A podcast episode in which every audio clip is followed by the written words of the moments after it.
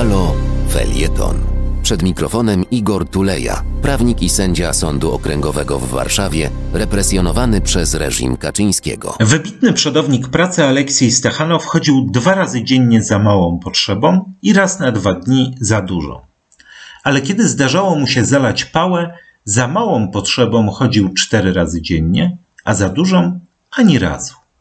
Policz, ile razy w roku Aleksiej Stachanow chodził za małą, a ile za dużą potrzebą przy założeniu, że przez 312 dni był naprany. Zagadka, którą musiał rozwiązać Wieniczka, bohater powieści Moskwa Pietuszki Wienidikta Jerofiejewa, skojarzyła mi się z osobą Zbigniewa Ziobry.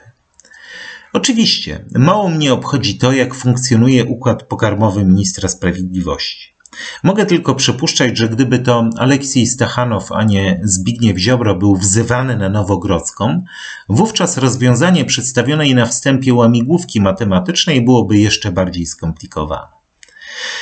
Okej, okay, jeśli Ziobro to nie Stachanow i nie będziemy zajmowali się fizjologią ministra sprawiedliwości, to jaki związek ma osoba ministra z bohaterem Jerofiejewa? Jerofiejew opisuje wieniczkę alkoholika intelektualista jadącego pociągiem na 125-kilometrowej trasie z dworca Kurskiego w Moskwie do Pietuszek. Natomiast wszyscy wiemy, że minister nie jest ani alkoholikiem, ani tym bardziej intelektualistą, a dworzec Kurski pewnie kojarzy mu się wyłącznie z osobą prezesa zarządu telewizji polskiej. Zatem o co chodzi?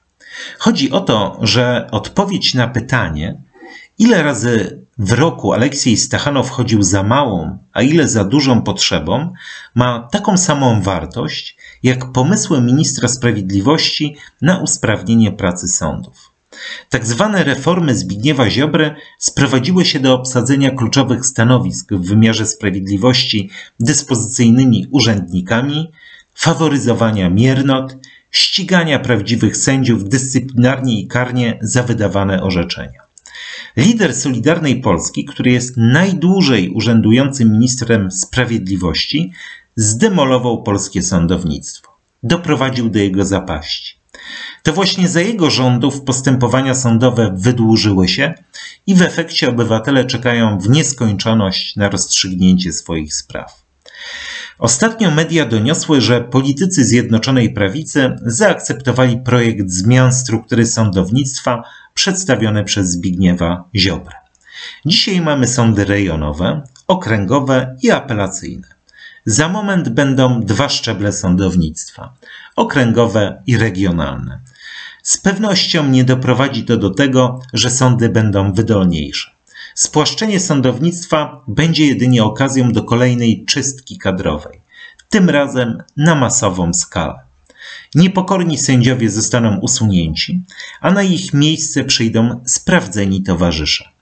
Nie wierzcie hasłom i pięknym słowom o reformie, unowocześnieniu czy oddaniu sądownictwa społeczeństwu. Politykom nie chodzi o sądy sprawne i niezależne, ale o sądy podporządkowane.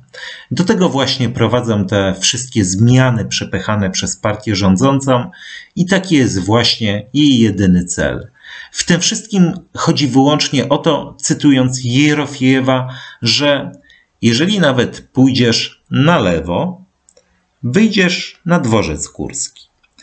A jeżeli prosto, też na dworzec kurski. A jeżeli w prawo, też na dworzec kurski. I dlatego idź na prawo, żebyś już na pewno tam doszedł na www.haloradio ukośnik SOS. Wspieraj niezależne Halo Radio, które mówi wszystko. www.halo.radio ukośnik SOS. Dziękujemy.